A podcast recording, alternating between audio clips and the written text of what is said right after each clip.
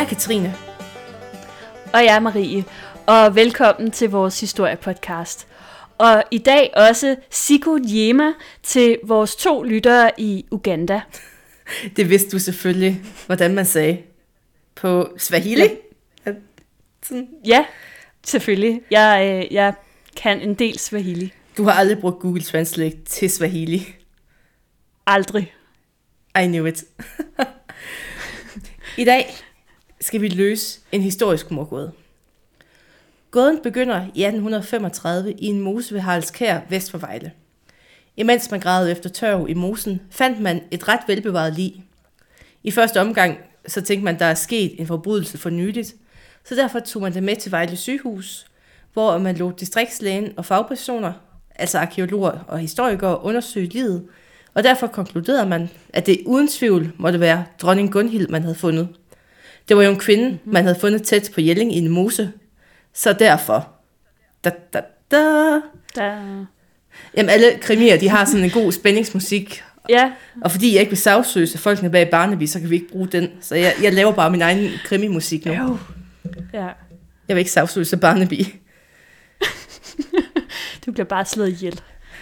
Midsummer Mercers Vejle Edition. Ja. Men hvorfor troede man så, at det her, det var dronning Gunhild? Det gjorde man, fordi at man har selvfølgelig læst de gamle savn fra den gang. Sådan vikingetiden, der var jo det nye sort i guldalderen. Det var man meget, meget, man var meget glad for fortiden på det tidspunkt. Ja. Og der er to fortællinger om dronning Gunhild. Der er den islandske, der hævder, at Gunhild hun var opfostret af samer, altså op i Nord-Norge, og hun var oplært i trolddom af dem. Hmm. De fortæller, at der kommer en mand ved navn Erik op i Finnmarken, og han ser så den her samiske hytte. Det hedder en gamme. Det var sådan en lille samisk fun fact. Og der var... jeg kan også lave sådan nogle internationale facts, Maria. Mm. Og her ser han en kvinde, der var så smuk, at de aldrig havde set mage. Og fordi at han er en mand i en Islands saga, så må han selvfølgelig forfølge det her smukke kvindfolk. Proble- ja, det er klart. Ja, ja, så hvis, hvis hun er pæn, så bliver man der. Det, Jamen, sådan er det. Hun er grimt, så han de bare... Han catcaller hende lige. Han catcaller ja. hende. Hun forklarer så, at hun er op i den her hytte for at lære trolddom af to troldkæle. Og de var de klogeste i Finnmarken. Og lige nu var de ude på jagt, og de vil begge to rigtig gerne have hende. Og der står have hende, og jeg vil ikke tolke på, hvad de mener. Men de er begge mm. to super dygtige jæger, så de kan følge spor, og de kan, altså de kan skyde. Hvis de vil skyde noget, så skræmmer de altid som han ikke rigtig lykkes til. Man kan ikke flygte fra dem. Hun er holdt fanget her.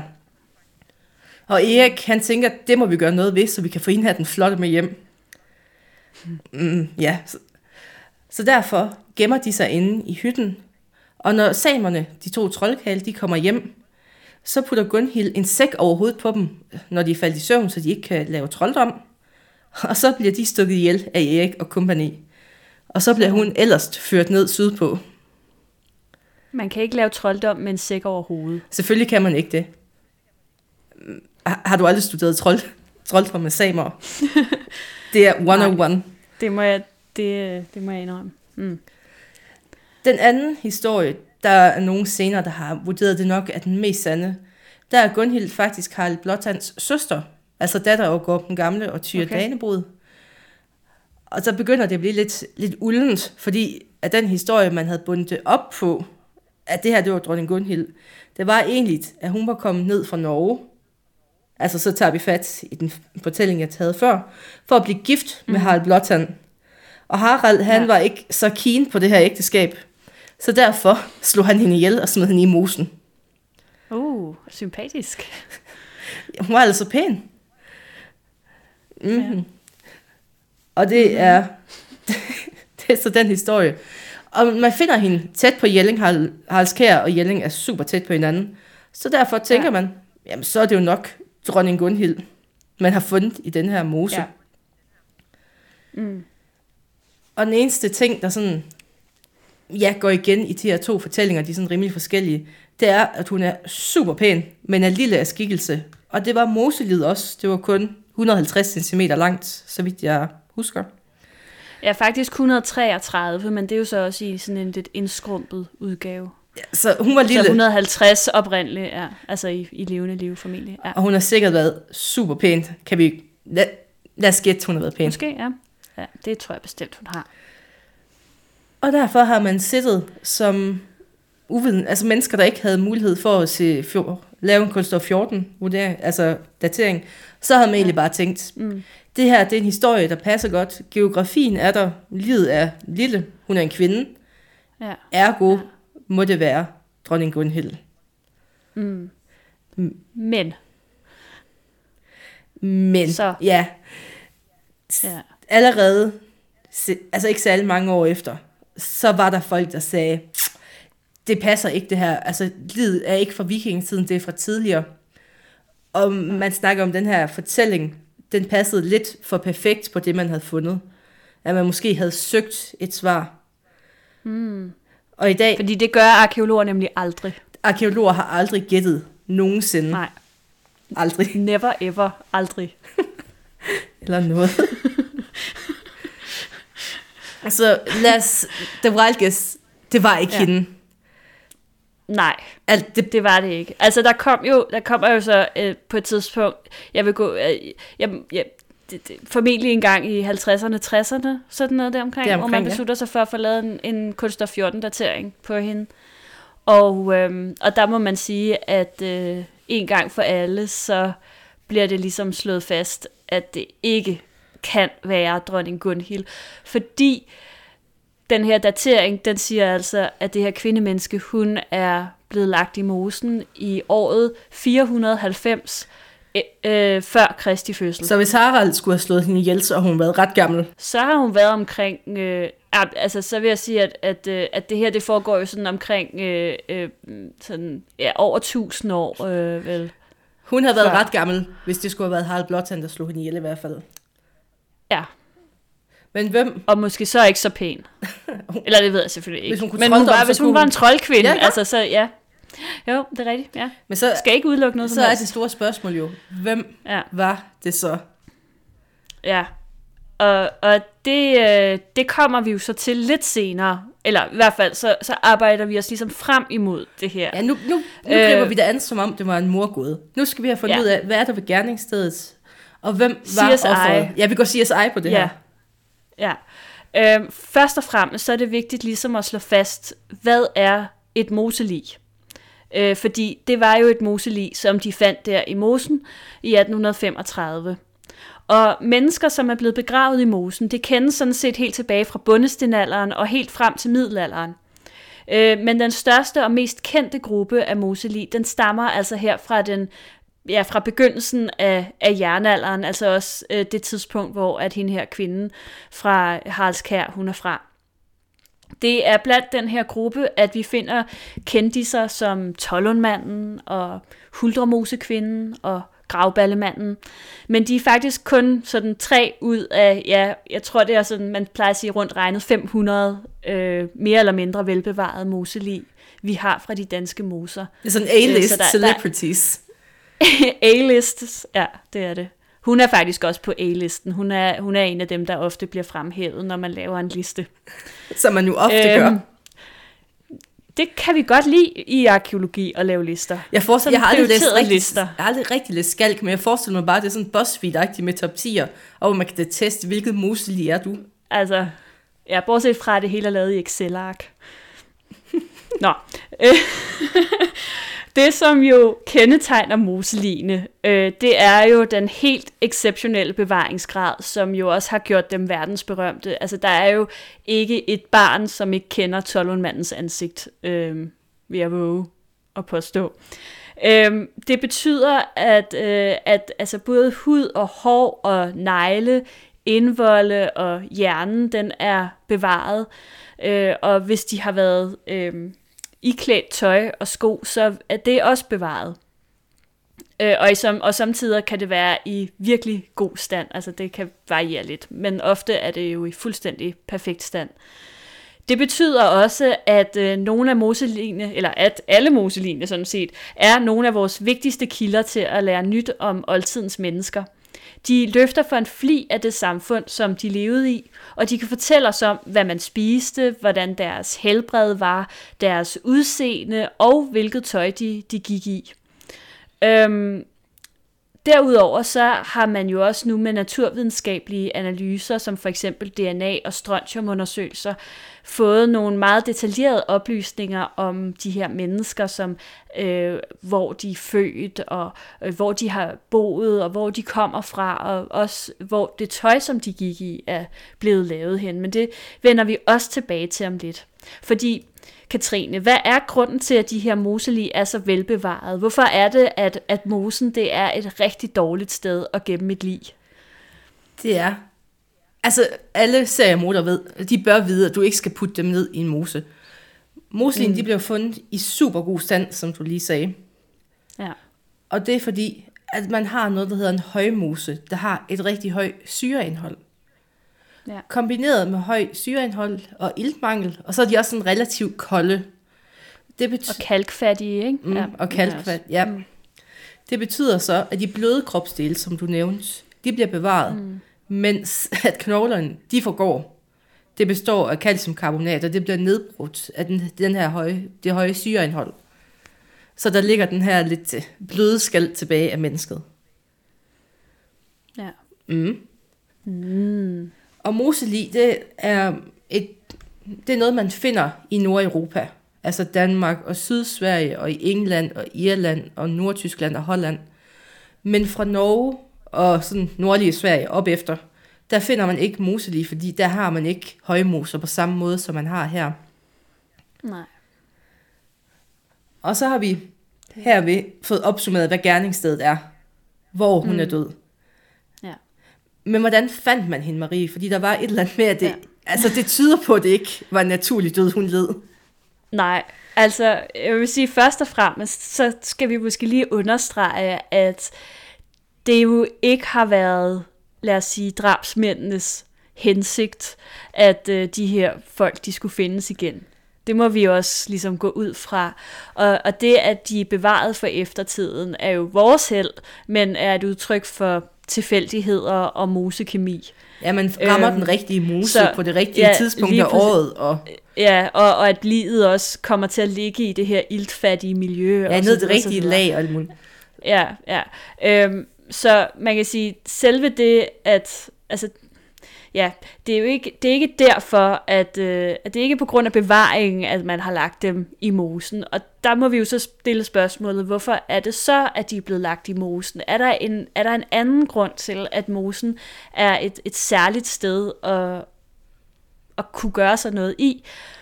Øh, det er et ledende spørgsmål. Og først og fremmest, så må man jo også sige, at det var ikke normalt at blive begravet i mosen i den tidlige jernalder. Den almindelige begravelse i, i, på det her tidspunkt, det var at blive brændt på et ligebål, hvor efter ens aske og knogler blev lagt ned i en urne og så begravet, gerne på en gravplads.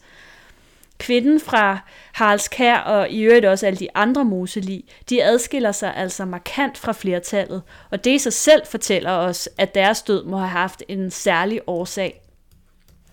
Det vi ved om, om mosen, sådan kan man sige, i et, et mere kulturhistorisk perspektiv, øh, er, at de generelt siden stenalderen er blevet opfattet som hellige steder. Det er sådan et underligt ikke-sted, som ikke er rigtig land og heller ikke er rigtig vand. Så på en eller anden måde bliver det ligesom sådan et grænseland mellem guderne og menneskenes verden. Opfattet som det i hvert fald. Øh, men mosen, det var også en ressource, Tørven den kunne bruges til brændsel, og man fandt også ud af, at man kunne udvinde jern af myremalm.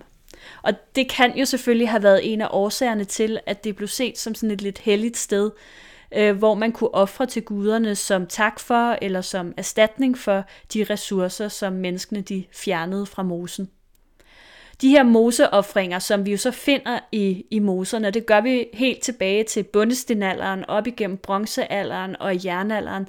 De kan både være små og personlige, for eksempel flætninger øh, eller krukker med mad.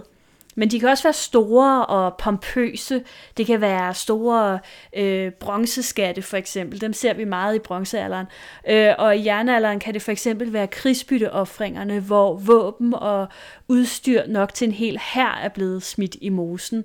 I nogle tilfælde endda også sammen med en båd, så herren også har haft noget at sejle med, når de er kommet til den anden verden. Det kan selvfølgelig i nogle tilfælde være lidt svært at vurdere, om der er tale om en skat, øhm, eller altså en skat, der er blevet gemt med henblik på at blive fundet frem igen senere, eller et offer. Derudover så skal man jo også tænke på, så at mosen jo har været en arbejdsplads, og der er helt sikkert også nogle af de ting, vi har fundet, som vi tilskriver, at øh, resultatet er, at man bare har tabt dem ved et tilfælde. Øhm, men rigtig mange gange, så er vi ikke i tvivl om, at der er tale om ofre. Øh, ofte så er genstandene ødelagt med vilje, og flere steder så har man også spor efter, at det samme ritual er blevet gentaget flere gange. Enkelte steder så har man endda spor efter, at, øh, at der har været sådan nogle små platforme eller broer, øh, hvorfra offringen den nok er foregået. Vi kan altså konkludere, at øh, mosen den har været et særligt sted, måske endda et helligt sted, og at det ikke var der, man almindeligvis begravede folk, men at det til gengæld var der, man gerne øh, offrede til guderne. Og det var så selve gerningsstedet. Så tror jeg, jeg vil sige lidt om, hvad vi ved om offeret. Ja, øh, vi ved, at øh, hun var, ja, vi ved jo, at det var en kvinde. Øhm, hun var cirka 40 år, da hun døde. Øh, det er lidt til den ældre side, hvis man ser generelt på de danske moselig. Øh, de ligger sådan gerne mellem 25 og 35 år. Som vi allerede har været inde på, så var hun omkring 150 cm høj, da hun levede. Hun var så i døden skrumpet lidt. Øhm, og, men 150 cm, selvom det er lavt i dag, så var det en meget almindelig højde for kvinder i, øh, i jernalderen. Dødsårsagen, den kender vi ikke med sikkerhed. Øh, der er ikke umiddelbare spor efter knoglebrud eller andre tegn på vold, som man ellers ser på moseline. Det er foreslået, at hun kan være død ved strangulering, altså at der er nogen, der har bundet noget om hendes hals og så strandet til. Ikke? Øh, til gengæld, og nu kommer det, Katrine, til gengæld er det nemlig interessant, hvad man har gjort ved hende efter døden. Øhm, fordi da man lagde hende i mosen, der blev hun bundet fast med tilspidsede trækroge eller pæle. Det er sådan lidt, afhænger lidt af, hvor man læser kilderne henne. Øh, en over hvert knæled og en over hvert albueled. Og så hen over brystet og underlivet, der har man anbragt grene, øh, som har fungeret som tværbøjler. Uanset hvad motivet det har været bag det her drab, så øh, må man jo sige, at øh, folkene de har gjort sig umage med, at hun skulle blive i mosen. Og det tror jeg er ret væsentligt, hvis vi skal prøve at, at løse den her gåde. Øh, men vi vender mere tilbage til det om, øh, om lidt. Fordi igennem de senere år, der har kvinden hun har været underlagt en række naturvidenskabelige undersøgelser. Og blandt andet så har man lavet DNA-analyser på hendes tøj, og det ved jeg, at øh, du ved lidt mere om. Jamen, altså hele mit gymnasieliv med matematik og biologi på højt niveau, det har ført frem til det her, kan jeg fornemme. det er, du, du, dit liv piker. Mit liv, altså mit uh, intellektuelle liv, det piker lige nu. ja, ja men det er smukt. Da man fandt hende, der var hendes tøj ret velbevaret, som Moselis tøj mm. ofte er. Og man ser så, jamen det er jo nok sæl, fordi at man har noget over på Nationalmuseet for Grønland, der ligner lidt det her tøj. Ergo er det. Det er sådan den logiske Igen, slutning. Det, det, det er en smuk arkeologisk tolkning, det der. det ligner sæl, ergo er det sæl. ja. Og selvom der senere, hvor man så undersøger med mikroskop, så kan man stadig ikke sige noget præcist, fordi fiberne på skinnen, det er stort set ødelagt. Så man kan stadig ikke sådan mm. helt sige noget. Men for nyligt, der prøvede man så at undersøge det her tøj igen. Og man, mm. fordi nu har vi jo DNA, og så tænkte vi, Måske vi kan gå tilbage og undersøge DNA'en og finde ud af, hvad hendes tøj var lavet af. Problemet er, at mosen det var som sagt et surt miljø, og det har nedbrudt DNA'en over tid. Men så var der en super smart person, der tænker, hvad med at vi undersøger proteinerne i stedet for? Fordi at proteiner og DNA, det er sådan To sider af samme sag. Mm. Mm, nemlig. Og alle, der har set Jurassic ja. Park, de ved jo, at DNA kan bruges til super meget.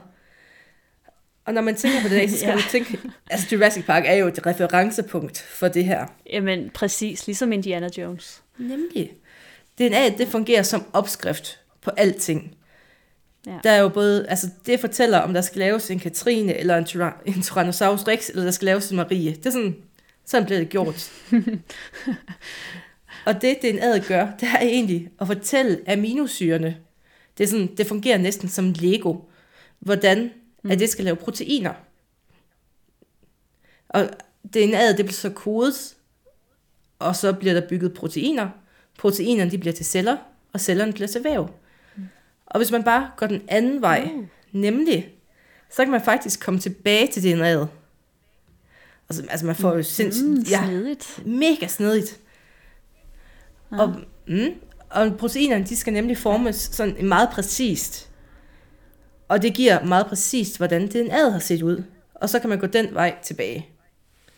Så, så derfor kan man, Altså. så kan vi i hvert fald- man kan slå fast, at det i hvert fald ikke var sæl. Hvad tror du, det var, Marie? Hvad er det tætteste, Ja. du, når du tænker, det kunne have været sæl, hvad tænker du så, det andet dyr kunne være, det rigt, reelt var? Det reelle dyr. Øhm, ja, øh, ged. Dam, dam, dam. Altså, det er jo også, altså, det er jo landjordens sæl. Det er... Åh... Mm. Øh, ja, ej, men det, det, det var på en eller anden måde, det er jo sådan lidt et antiklimaks på en måde. Jeg ved ikke, der er et eller andet sådan lidt mindre sexet ved en Altså, kappe af gedeskin end En sæl, det virker også mere royalt. Eller ja, grønlandsk. Lidt. Ja, Same, same. Mm. Men det er Ja. ikke kun hendes tøj, man har undersøgt senere. Man har også undersøgt selve dronning Gunhild, eller hvem hun nu var. ja. Ja, øh, og det har man gjort ved hjælp af de her øh, såkaldte strontium-isotop-analyser. Kort fortalt, så er strontium et øh, sporgrundstof, som findes i jordskorpen. Øh, forekomsten af det, det varierer lidt, øh, eller det er afhængigt af, af geologien, og derfor så varierer niveauet af det alt efter, hvor i verden man befinder sig. Strontiumisotoperne, det kan øh, øh, hvad hedder det, altså sammenlignes lidt med en slags GPS faktisk. Øh, mennesker og dyr og planter, de optager det gennem vand og føde, og sporstofferne, de sætter sig så i kroppen, og de bliver der også som et slags arkiv. Og derfor så kan man så aflæse det her arkiv, og på den måde ligesom spore, hvor folk har bevæget sig rundt. Øh, man kan ikke sådan sige med 100% sikkerhed, at de har været i, i øh, Vejle, eller i Bayern, eller i, altså det er sådan lidt mere abstrakt. Øhm, som jeg fortæller nu, så kunne man se, at øh, kvinden fra Haraldskær, hun med sikkerhed har levet i Danmark fra hun var 3 til 7 år gammel. Hun er formentlig også født her. Fire år før hun døde, der boede hun stadig i Danmark. Men så kort tid før sin død, så har hun faktisk foretaget en længere rejse. De strontium-isotopværdier, øh, man kan aflæse, de passer med dem, som man finder i Midt-Tyskland, eller i det nordvestlige Tjekkiet, eller i det vestlige Skotland. Der er lidt et spring. Hun har været, der er lidt et spring.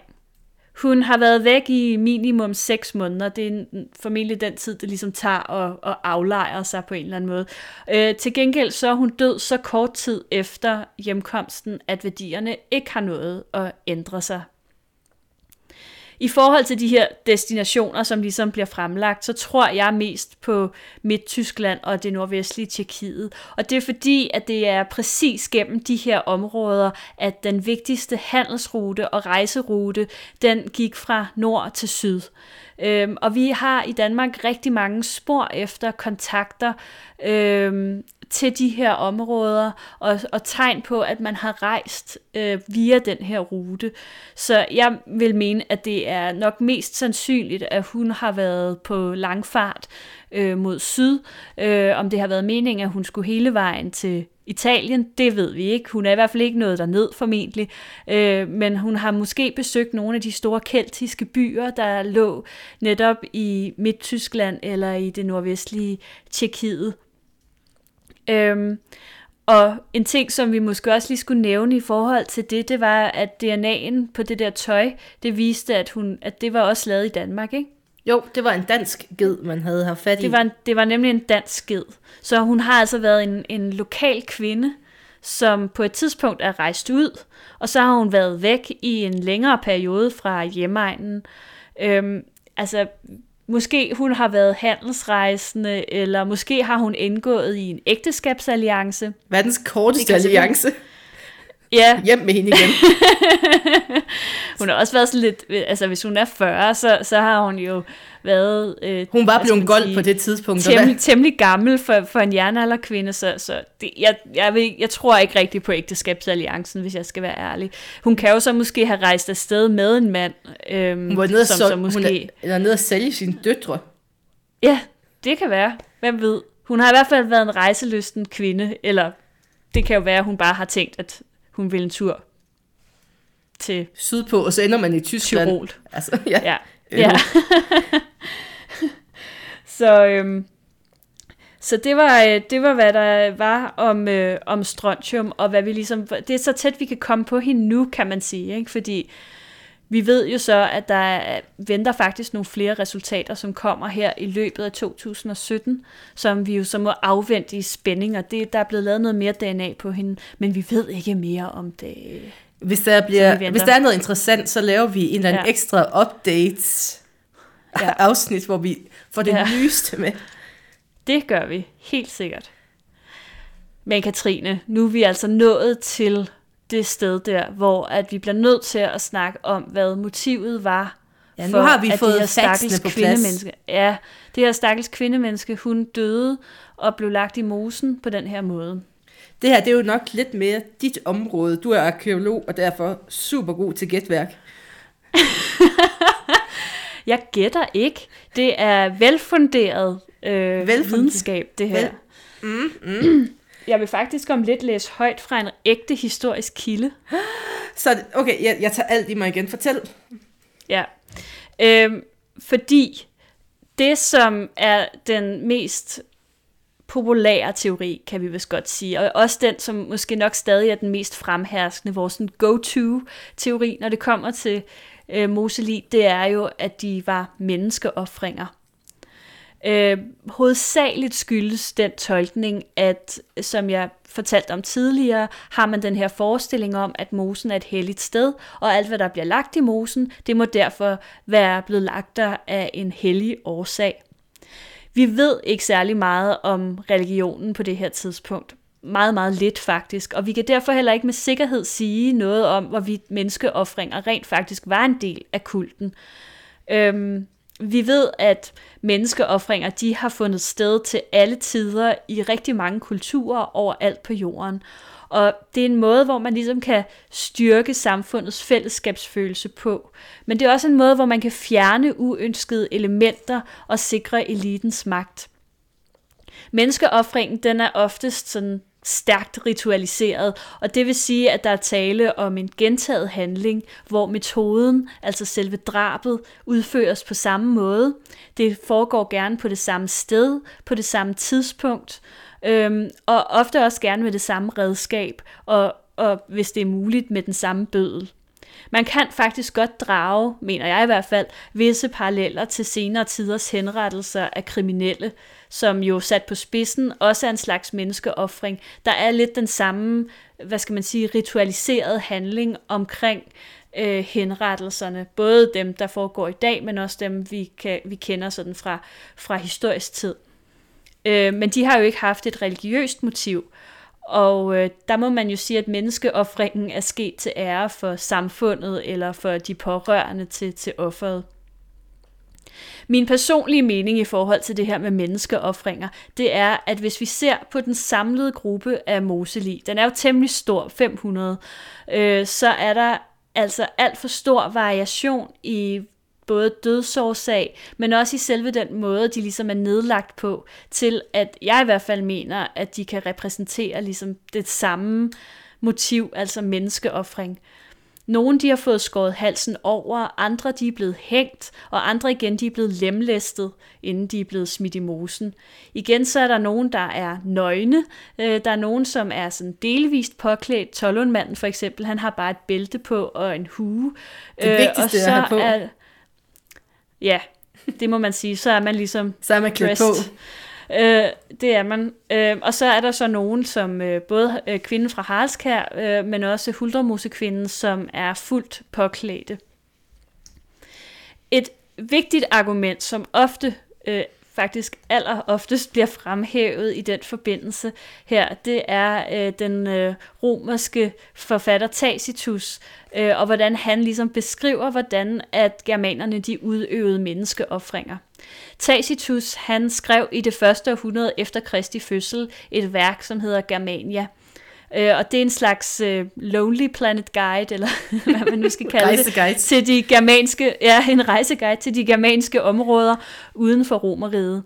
Øh, og de indeholder nogle ret detaljerede og, og i hvert fald set med nutidens øjne ret underholdende beskrivelser af de lokale germanske stammer, øh, deres skikke og traditioner.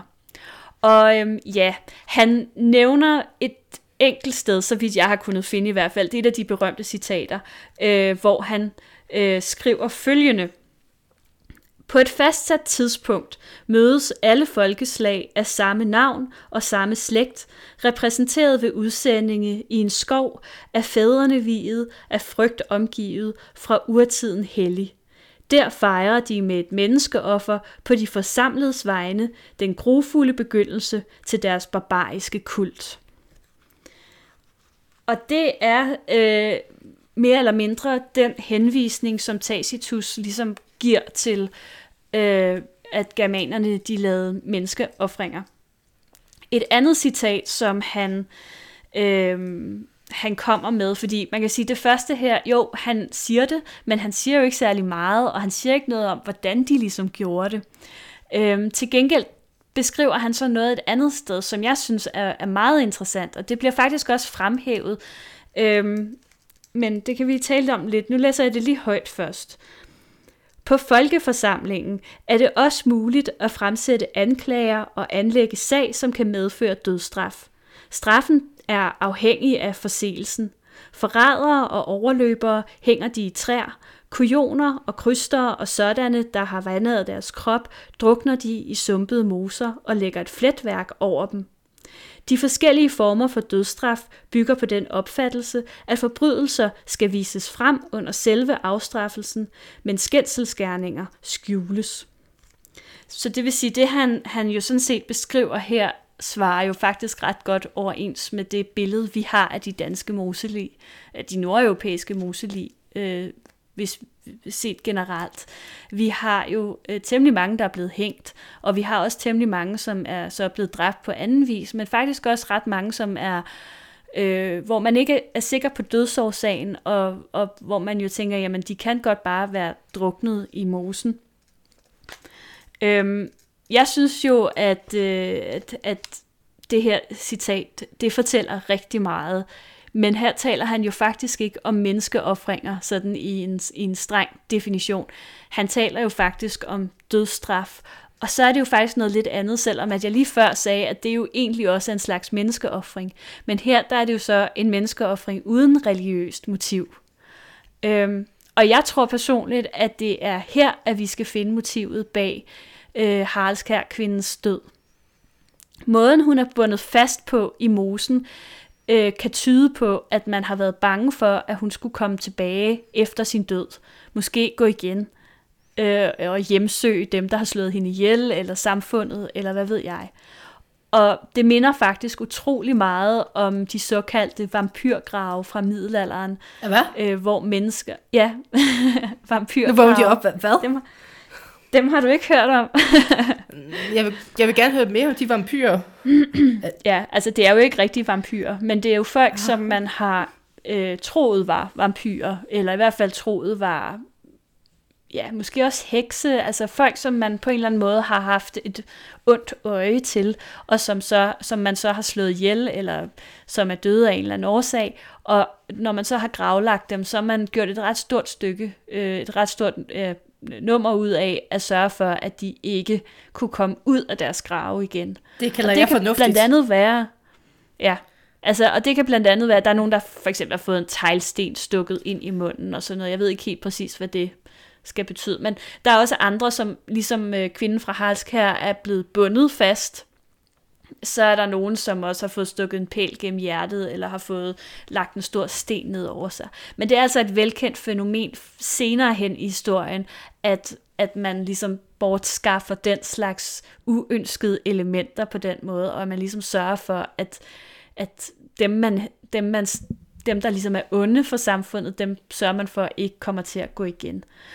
Og, og min teori, det er jo så lidt, at, at kvinden her, hun måske har været jamen, en syndebuk af en eller anden art. Øhm, måske har de endda troet, at hun var en heks.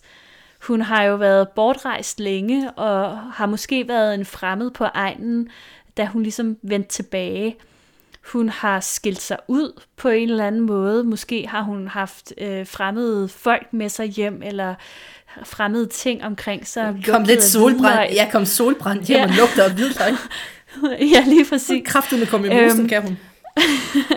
Og, øh, og hvis der så tilfældigvis selvfølgelig er udbrudt sygdom blandt mennesker eller dyr, øh, er høsten er slået fejl eller et eller andet, øh, jamen så at, har det jo været oplagt, vi kender det jo også lidt fra os selv i dag, at man kigger på dem som altså de senest tilkommende, kan man sige, i et samfund, og ligesom finder en syndebuk i dem, og tænker, altså det er jo først efter, at du kom hjem, at alle de her ulykker, de kom øh, ramlet ned over os.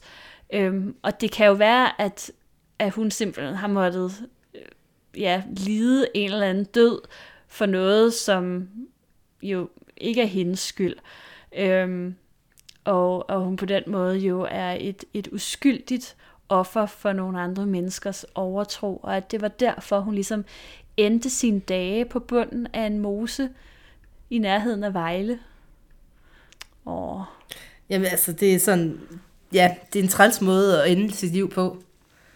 det er det. Men det er utroligt på en eller anden naturskønt måde- område, så hvis jeg endelig skulle ofres i en mose Ja, afsted, og det er de jo gerne. Ja, Jamen, og så kan man jo sige området på for en eller anden Haraldskær, det er måde- super flot. Jeg anbefaler alle ja.